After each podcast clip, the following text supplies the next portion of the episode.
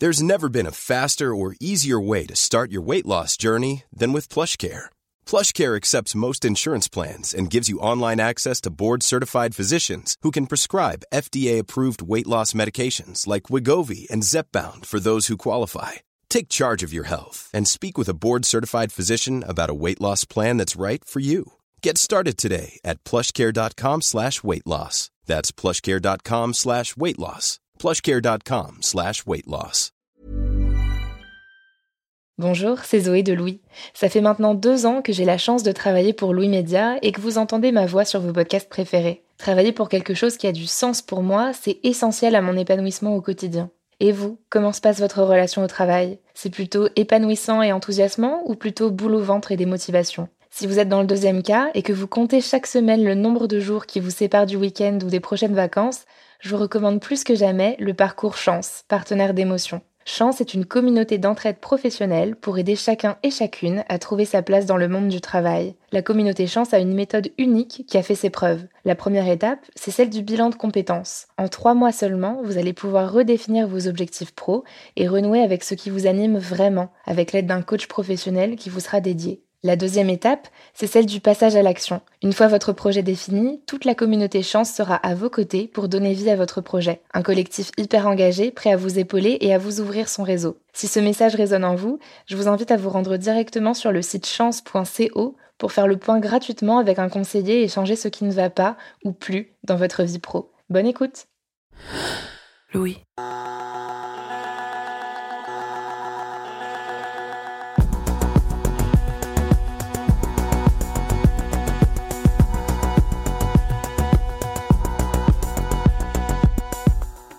Là, tout de suite, au moment précis où je vous parle, je suis en train de lire un texte que j'ai écrit. Vous, là, vous entendez le son de ma voix, mais moi, au moment où j'ai écrit ces mots, je n'avais pas que ma voix dans la tête. J'écoutais en même temps de la musique. Comme beaucoup d'entre vous sans doute, je travaille souvent en écoutant de la musique, du moins dans les phases d'écriture justement. Pas quand je réécoute une interview, ni quand je fais du montage, bien évidemment. Mais quand je lis ou quand j'écris, j'ai pris cette habitude d'avoir un fond sonore pour mieux me concentrer. Pour tout vous dire, récemment, j'ai même téléchargé une application payante qui propose des playlists spécifiques pour travailler, pour se concentrer, pour lire. Vous allez me dire pourquoi aller payer un service spécialisé alors que toutes les plateformes comme Deezer, Apple Music ou Spotify proposent déjà ce genre de playlist? J'avoue que je me suis laissé convaincre par leur supposée technologie de pointe. En tout cas, c'est ce qu'ils annoncent sur leur site. Ils disent qu'ils ont mis en place une technologie brevetée, conçue par des scientifiques, qui agit sur notre cerveau pour nous orienter vers un état mental souhaité. J'ai voulu tester, et je dois dire que jusqu'ici, l'effet n'est pas bluffant. Ceci dit, je continue de l'utiliser, donc c'est bien que ça doit me mettre d'une façon ou d'une autre dans de bonnes dispositions. Dans cet épisode, j'ai voulu comprendre précisément ce qu'il se passe quand on écoute de la musique au travail. Pourquoi sommes-nous si nombreux à travailler en musique? Est-ce que c'est juste un moyen de se relaxer? Ou y a-t-il des effets réels et mesurables sur notre cerveau pour nous aider à mieux travailler? En cherchant les réponses à ces questions, je me suis aperçu que le sujet était bien plus complexe qu'il n'en avait l'air. Parce qu'au-delà des bienfaits relaxants de la musique, se cachent aussi de sérieux enjeux de pouvoir et de domination dans l'espace de travail. Dans cet épisode, vous allez voir comment la musique peut être à la fois un outil de bien-être au travail, un vecteur de lien social, mais aussi un outil de manipulation. Je suis Camille Maestracci, bienvenue dans Travail en cours.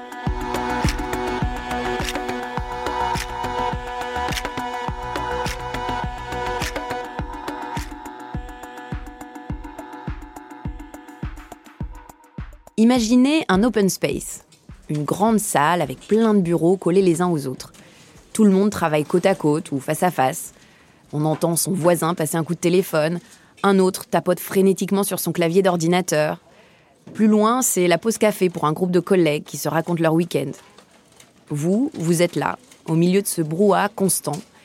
Il faut trouver un moyen de vous en extirper pour pouvoir vous concentrer sur votre travail.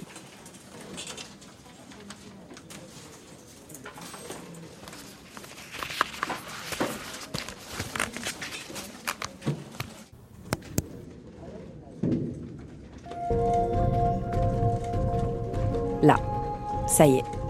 Vous avez mis votre casque sur les oreilles et vous lancez la musique.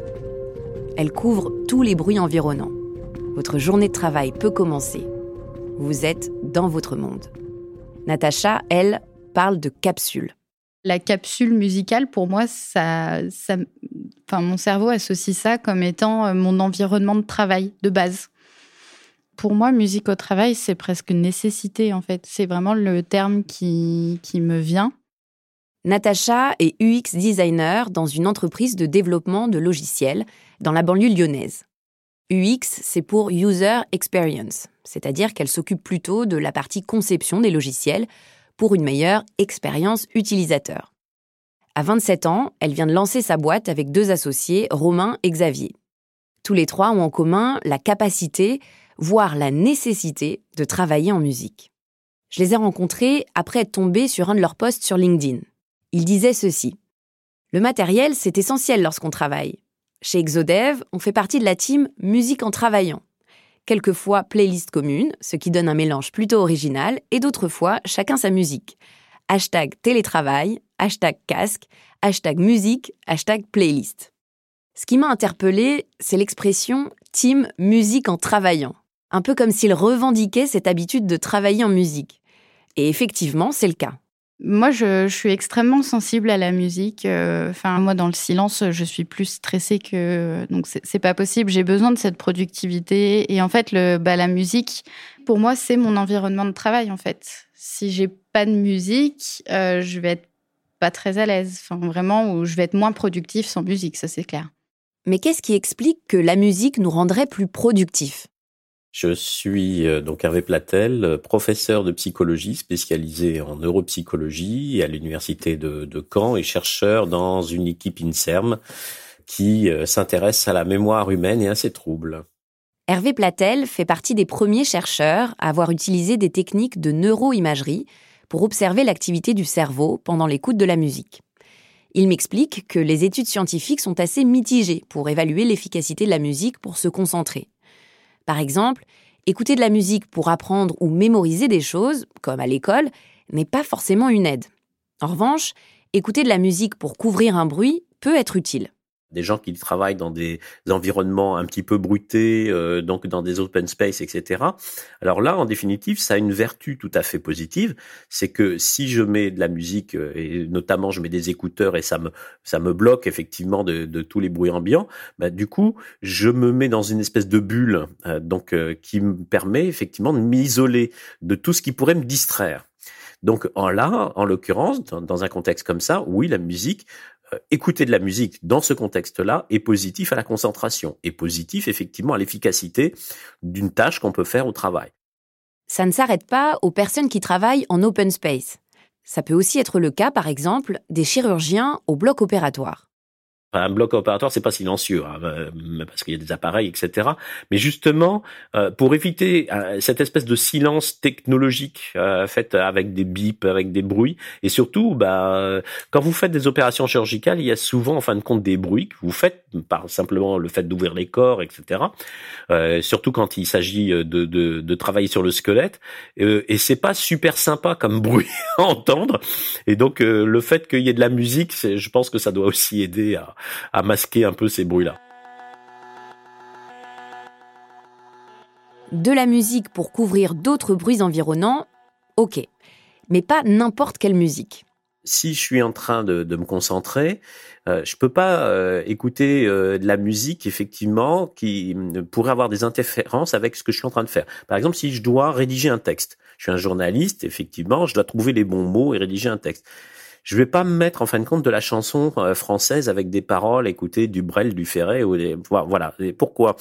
Parce que là, je vais être attiré au niveau du texte. Je vais avoir un texte dans la chanson qui va être en interférence avec la, les mots que je dois manipuler. Hein, donc j'ai une interférence langagière et donc c'est pas très positif. Donc en général, si je veux me concentrer, pas être distrait euh, dans un travail d'écriture par exemple hein, ou de réflexion, je mets plutôt une musique instrumentale. Une musique instrumentale qui euh, n'est pas très engageante, très coûteuse euh, donc à écouter et notamment pour qu'elle soit pas coûteuse, souvent je la connais et elle est relativement neutre parce que comme, comme ça va pas me faire penser à des choses qui me mettent dans un état émotionnel tel que ça pourrait me distraire aussi. Donc vous voyez, ça fait beaucoup de conditions pour que la musique euh, soit utilisée dans un contexte, on va dire, favorable donc à la concentration et au travail. Natacha et son associé Romain se reconnaissent bien dans ce que décrit Hervé Platel. C'est vrai que je vais plutôt privilégier des musiques que je connais. Euh, voilà, si par exemple, euh, je sais que j'ai besoin de faire quelque chose, par exemple une tâche qui est pas super fun, mais euh, qu'il faut que je fasse et où j'ai pas besoin vraiment d'avoir une grosse réflexion là-dessus, bah, je vais mettre une musique assez entraînante. Par exemple, si je prends le style du métal, euh, ou même d'autres styles, euh, de, la, de la dub reggae par exemple, qui va être très rythmée, je peux me lancer des playlists aléatoires sur Spotify de ce style-là. Si j'ai un travail où je dois vraiment euh, me plonger et être très attentive et être focus, bah, je vais plutôt mettre un autre type de musique ou voilà plutôt type musique de film. Et puis il y a l'aspect où il n'y a pas de parole, donc c'est pas non plus c'est plaisant sans être dérangeant. Si je résume, la recette pour travailler efficacement en musique, c'est donc une musique familière, de préférence sans parole, et plutôt rythmée. Oui, parce que le tempo est aussi un facteur clé dans l'effet que nous procure la musique. En fait, la musique, elle fonctionne sur des principes de synchronisation de rythme, mais qui sont en résonance avec certains rythmes biologiques euh, bah, que nous avons en tant qu'être humain. En gros, ce qu'explique Hervé Platel, c'est que les musiques autour de 150 battements par minute fonctionnent assez bien sur tous les humains, quel que soit le style de musique, parce que c'est un tempo qui, en règle générale, se synchronise plutôt bien avec nos rythmes physiologiques. Et cette synchronisation physiologique va nous apporter de l'apaisement et du bien-être qui vont eux-mêmes nous aider à mieux travailler si on a quelque chose à livrer, euh, donc qui nous met de la tension, on a des délais à respecter, etc. Et donc on peut effectivement être assez anxieux euh, et assez stressé. Et là, en fin de compte, on va jouer sur la capacité de la musique aussi à permettre une synchronisation physiologique avec notamment notre rythme cardiaque, notre rythme ventilatoire au niveau de la respiration, de manière à euh, abaisser effectivement notre tension artérielle, nos rythmes cardiaques et avoir une, une ventilation une respiration plus apaisée. Bah, tout ça va contribuer à euh, contrer les effets de stress et à baisser le taux de cortisol aussi, hein, donc euh, l'hormone du stress, et à euh, permettre effectivement, par accumulation, d'avoir un vrai espace de détente. I'm Sandra, and I'm just the professional your small business was looking for. But you didn't hire me because you didn't use LinkedIn jobs. LinkedIn has professionals you can't find anywhere else, including those who aren't actively looking for a new job but might be open to the perfect role, like me. In a given month, over 70% of LinkedIn users don't visit other leading job sites. So if you're not looking on LinkedIn, you'll miss out on great candidates like Sandra. Start hiring professionals like a professional. Post your free job on linkedin.com/people today. En fait, ce qu'il faut comprendre, c'est que la musique n'a pas que des vertus relaxantes grâce à son rythme ou parce qu'elle nous isole du bruit extérieur. La musique va avoir tout un tas d'effets physiques et mesurables directement sur notre cerveau. Et c'est ça qui, en définitive, va nous aider à nous sentir mieux et donc à mieux travailler. Hervé Platel parle d'une symphonie neuronale notre cerveau, quand il entend de la musique, il va en fait faire un travail très très complexe, donc de décodage évidemment des informations sonores, mais directement dès qu'on entend de la musique, puisque ce sont souvent des structures répétitives la musique, hein, ça va aussi allumer nos régions motrices. C'est-à-dire qu'il y a une connectivité très euh, privilégiée entre nos régions auditives et nos régions motrices. Et on n'est pas très surpris de ça parce que dès que la musique est un petit peu rythmée, en fait, même chez le bébé, ça donne envie de taper euh, des mains, taper du pied, euh, de se dandiner, etc. Ok, mais c'est pas que ça, parce que quand on écoute de la musique, on essaie de se dire, bah, est-ce que je la connais, je la connais pas, comment elle évolue, etc. Et il y a tout un travail, en fin de compte, d'analyse, euh, on va dire mémorielle, d'analyse mnésique de la musique. Donc, bah, notre cerveau, il essaye de savoir déjà si c'est quelque chose qu'on connaît. Euh, et euh, si on connaît pas comment ça évolue, de classer les choses. Et ça, ça fait travailler beaucoup les circuits de la mémoire. Et euh, en lien avec ces circuits de la mémoire et, les, ce qu'on est en train de percevoir, les sensations perceptives que ça nous provoque, on est en train de les analyser comme étant plaisantes ou déplaisantes. Notre cerveau va faire des calculs assez compliqués qui impliquent la mémoire, la perception et les circuits liés au traitement des émotions et notamment ce qu'on appelle le circuit de la récompense. Donc euh, l'implication du circuit de la récompense, qu'on appelait avant le circuit du plaisir, ça se manifeste dans le cerveau par la libération d'un certain nombre de neurotransmetteurs, euh, de, euh, en fin de compte, substances notamment dérivées d'opiacés, hein, donc et donc de la dopamine, de la noradrénaline, etc., de l'ocytocine. Donc en fait, dans notre cerveau, quand on écoute de la musique, il se passe plein de choses. il se passe aussi des choses, même dans notre cortex visuel ou associatif visuel. On se dit, bah, on est en train d'écouter de la musique, même si je vous demande d'écouter de la musique en fermant les yeux. Vous allez imaginer du mouvement. Vous allez imaginer que ça monte, que ça descend, que ça recule, que ça avance. Et puis, euh, bah, vous allez vous représenter des, images. Ça va vous susciter des images. Donc, la simple écoute de la musique peut aussi stimuler, en fin de compte, votre cortex associatif visuel. Tous ces facteurs liés au cerveau vont donc agir sur notre capacité de concentration, notre bien-être et notre efficacité au travail. Or, l'efficacité au travail, c'est peut-être l'objectif de beaucoup d'employés, mais c'est avant tout l'objectif des employeurs. Harold Burris-Meyer, qui était un ingénieur du son aux États-Unis, il a euh, été approché par la société Musac, qui était euh, la société qui est restée au fil du XXe siècle, la société qui avait euh, un quasi-monopole sur la diffusion de musique d'ambiance.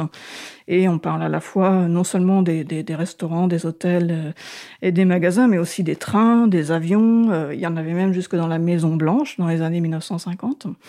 Et Harold Burris-Meyer a été approché par la société Musac euh, dans les années 1930 pour euh, établir scientifiquement l'efficacité de la musique. Bon, déjà, l'objectif était biaisé, mais il s'y est pied très volontiers parce qu'il était euh, extrêmement enthousiaste sur les possibilités de manipuler les foules au moyen du son. Il voulait y prêter toute son intelligence.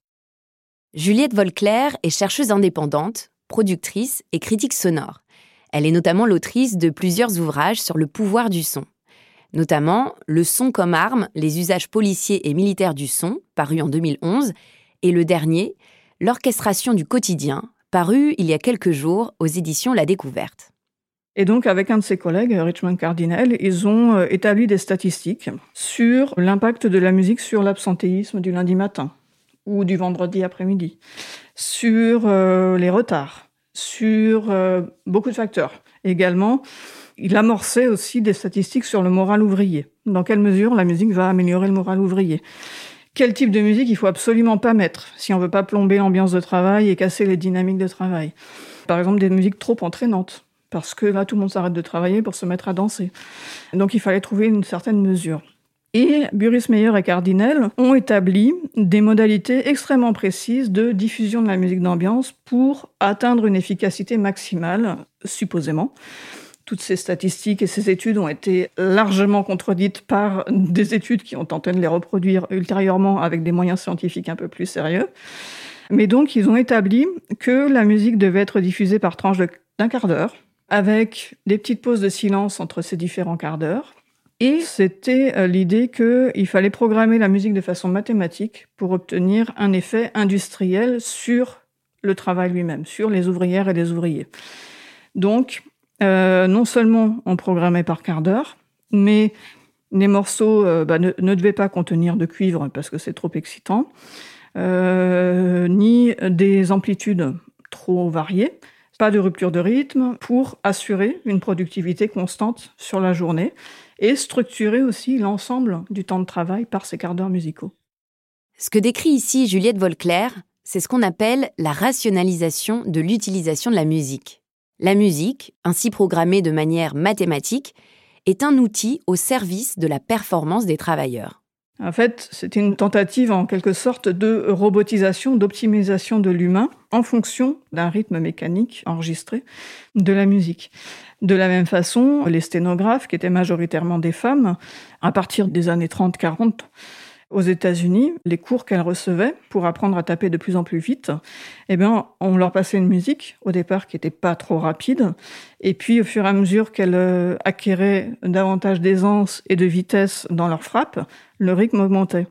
Et il fallait toujours qu'elles soient en cadence euh, avec la musique. En 1940, au début de la Deuxième Guerre mondiale donc, la BBC, la radio publique anglaise, lance le Music While You Work Programme le programme La musique en travaillant. Le gouvernement britannique pense que diffuser en direct de la musique rythmée dans les usines deux fois par jour va booster le rythme de travail. L'idée étant d'accélérer la cadence dans les usines de munitions pour équiper au plus vite les militaires. Et ça a super bien marché. La BBC a reçu des dizaines de lettres de la part de managers d'entreprises, dont certains disent avoir augmenté leur production de près de 15%.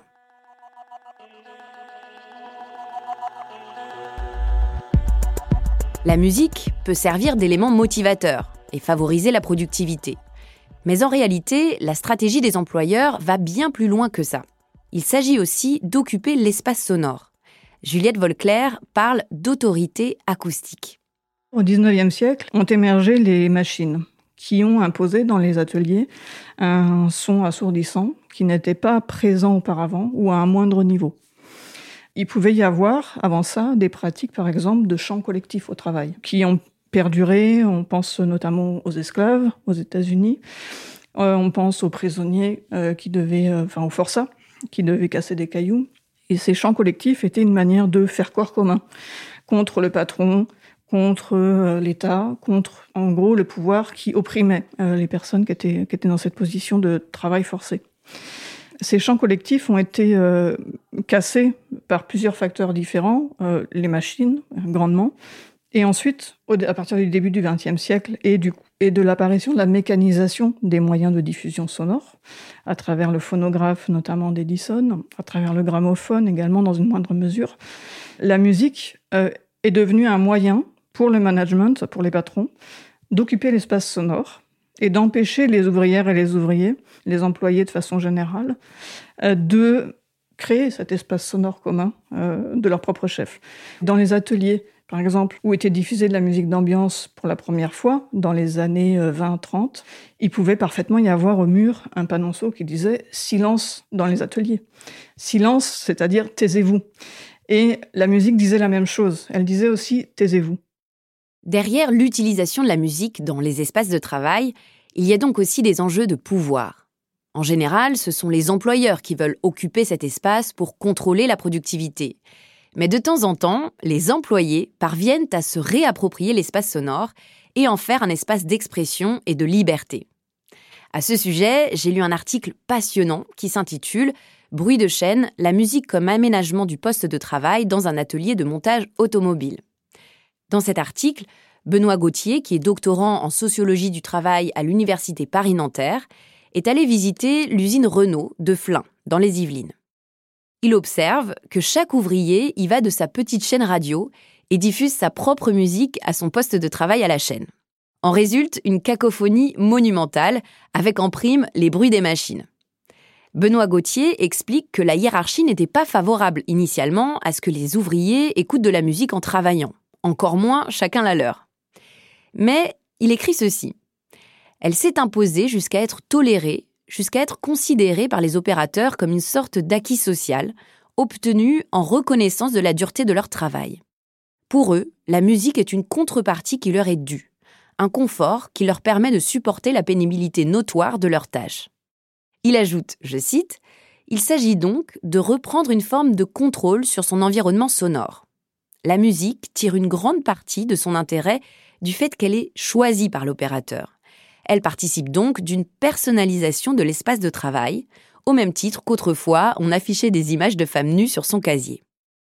Tout ce qui euh, peut rendre un travail pénible un temps soit peu moins pénible, à part de le cesser complètement, mais on n'a pas forcément toujours le choix, est bon à prendre. Je pense même pas d'ailleurs que euh, l'usine ait à y perdre. La société, en tout cas, de manière globale, n'a pas à y perdre, parce que de meilleures conditions de travail sont des meilleures conditions de vie, et euh, c'est une vie sociale plus apaisée de façon générale.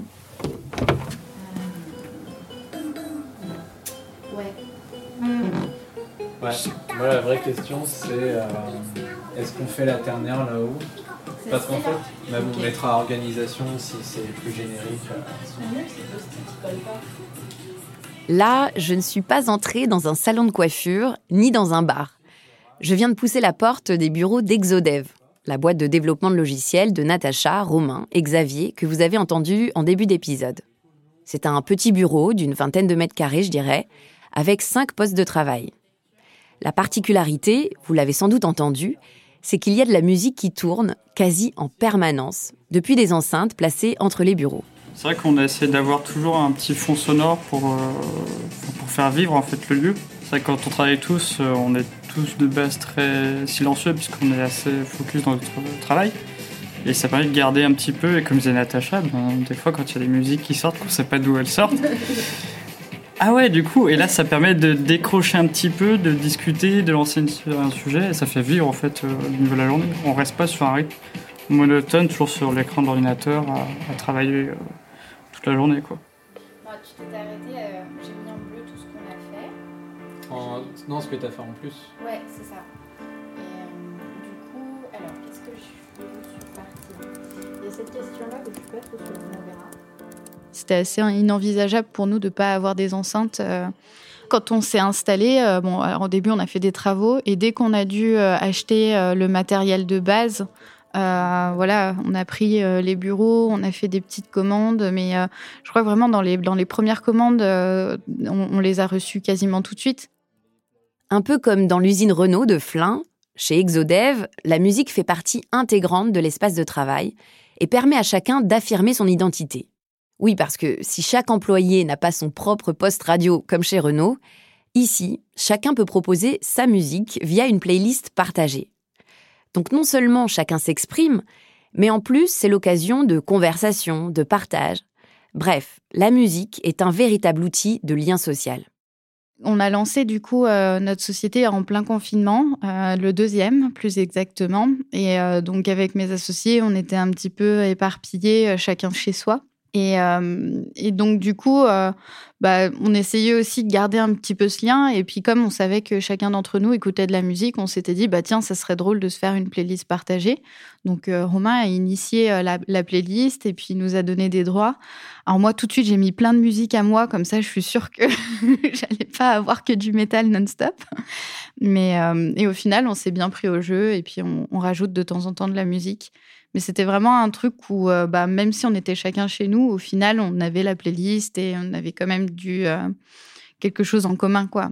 Et euh, voilà, le but, c'est de découvrir aussi des fois d'autres musiques et de se dire, bah tiens, quand on en a, quand il y en a certains qui ont rajouté des nouvelles, on se dit, qui c'est qui a rajouté ça? Voilà, c'est ce côté un petit peu fun et finalement, c'est presque un prétexte à discussion quelquefois. Ou bah, comme en plus, on n'est pas toujours tout le temps en présentiel, donc euh, des fois d'avoir mis cette playlist là, même si on est tout seul chez soi en télétravail et qu'on la met quand même, eh ben il y a quand même finalement ce lien qui peut qui permet d'être là. Tous les membres ajoutent petit à petit leur musique. Donc ça peut aller de, du Stromae par exemple jusqu'à Architect qui est un groupe de métal en passant par du Michael Jackson ou même du Baby Metal qui est un groupe de métal euh, coréen. C'est, on a du rock, euh, du. Ouh, j'ai vu Mano. ah oui, oui, oui. On a du Superbus aussi. Euh, on a du français aussi avec du Ultra Vomite qui est un peu spécial. Donc euh, on passe vraiment sur, sur tous les styles de musique. Je dirais ça apporte une, une, brique commune, un fondement commun, un langage commun, un, un référentiel commun. La playlist partagée, ça traduit des valeurs qu'on souhaite mettre en place aussi avec notre entreprise on souhaite voilà que chacun ait sa part de liberté d'expression, que on souhaite, ça fait un peu discours 100% euh, euh, marketing, euh, mais mais on veut que bah, chacun se sente libre aussi de pouvoir exprimer ce qu'il veut. Et finalement, bah, via la musique, ça permet aussi de faire ça. Puis ça fait un référentiel commun. On peut toujours, on peut discuter ensemble d'un même d'un même élément. Donc voilà, même par exemple, bah, quand on a, on a nos, stagiaires qui sont arrivés, c'est un moyen, c'est un prétexte facile à discussion. Genre, bah tiens, c'est quoi cette musique? Ou alors, ah, vous écoutez ça Et c'est quelque chose qui permet facilement de créer du lien, en fait.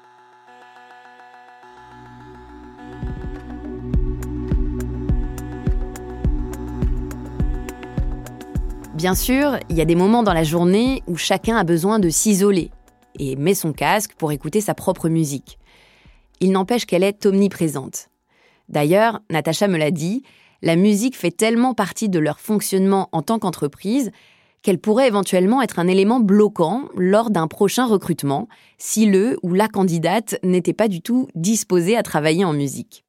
En tout cas, pour Juliette Volclair, cette organisation du travail est tout à fait le genre de modèle qui favorise l'émancipation des individus plutôt que de les assujettir à des normes et à des critères de performance. Et surtout, la clé, c'est qu'elle crée du collectif. C'est-à-dire que dans ce tissage, dans cette euh, superposition, cet entremêlement de différentes strates sonores qui sont produites par, euh, depuis des cultures, euh, des corps, des réalités différentes, ça crée quelque chose, ça crée en fait une, une culture aussi commune dans l'usine. Et cette dimension-là, je la trouve plus intéressante, par exemple, que d'autres types de dispositifs de réappropriation euh, de son espace personnel auxquels on est parfois acculé, notamment dans les open space. Et je pense au casque qui va pour le coup complètement nous isoler dans notre propre bulle. Au lieu de nous euh, enfermer toujours plus dans euh, des cloisonnements sonores, auditifs ou autres, au contraire, il faudrait travailler à recréer du commun. Il faut recréer aussi quelque chose qui permette de recréer, sinon de l'harmonie collective, des conditions d'un espace sonore commun ou partiellement partagé, puisque parfois on a besoin de notre espace sonore privé, c'est certain, qui permettent de recréer de la rencontre, de l'échange, de la surprise, au lieu de toujours, toujours écouter ce qu'on connaît, ce qu'on aime, ce qui nous ressemble, ce qu'on attend. Et pouvoir s'ouvrir à l'inattendu, ça peut se faire qu'en sortant des bulles.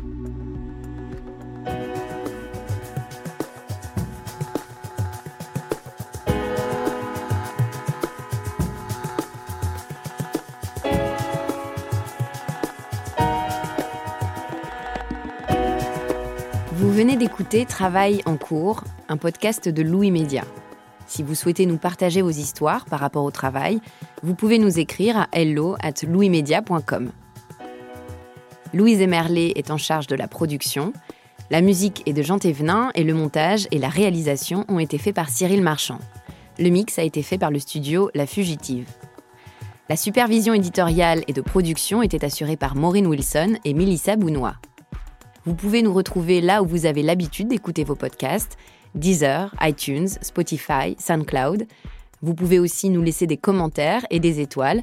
Et si l'épisode vous a plu, n'hésitez pas à en parler autour de vous. Et si vous aimez ce podcast, découvrez les autres podcasts de Louis, Émotion, le Book Club, Injustice, Passage. À bientôt!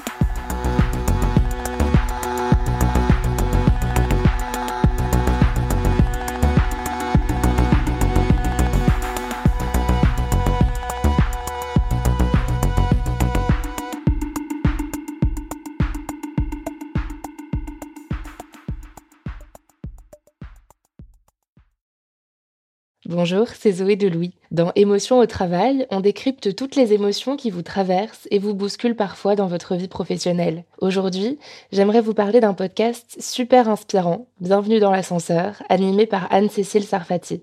Dans chaque épisode, elle reçoit des personnes au profil varié, médecins, responsables commerciaux, chefs d'entreprise, qui ont su gravir l'ascenseur social. Parti de rien, il et elle partagent leur parcours, leurs rêves, leurs doutes, leurs émotions dans lesquelles vous vous reconnaîtrez sûrement, et donnent des conseils pour oser monter dans l'ascenseur social quand on n'y croit pas pour soi-même. Alors allez découvrir ces belles histoires de réussite en écoutant Bienvenue dans l'ascenseur, disponible sur toutes les plateformes. Merci à Bienvenue dans l'ascenseur pour leur soutien et bonne écoute. When it comes to your finances, you think you've done it all. You've saved, you've researched, and you've invested all that you can. Now it's time to take those investments to the next level by using the brand behind every great investor, Yahoo Finance. As America's number one finance destination, Yahoo Finance has everything you need, whether you're a seasoned trader or just dipping your toes into the market.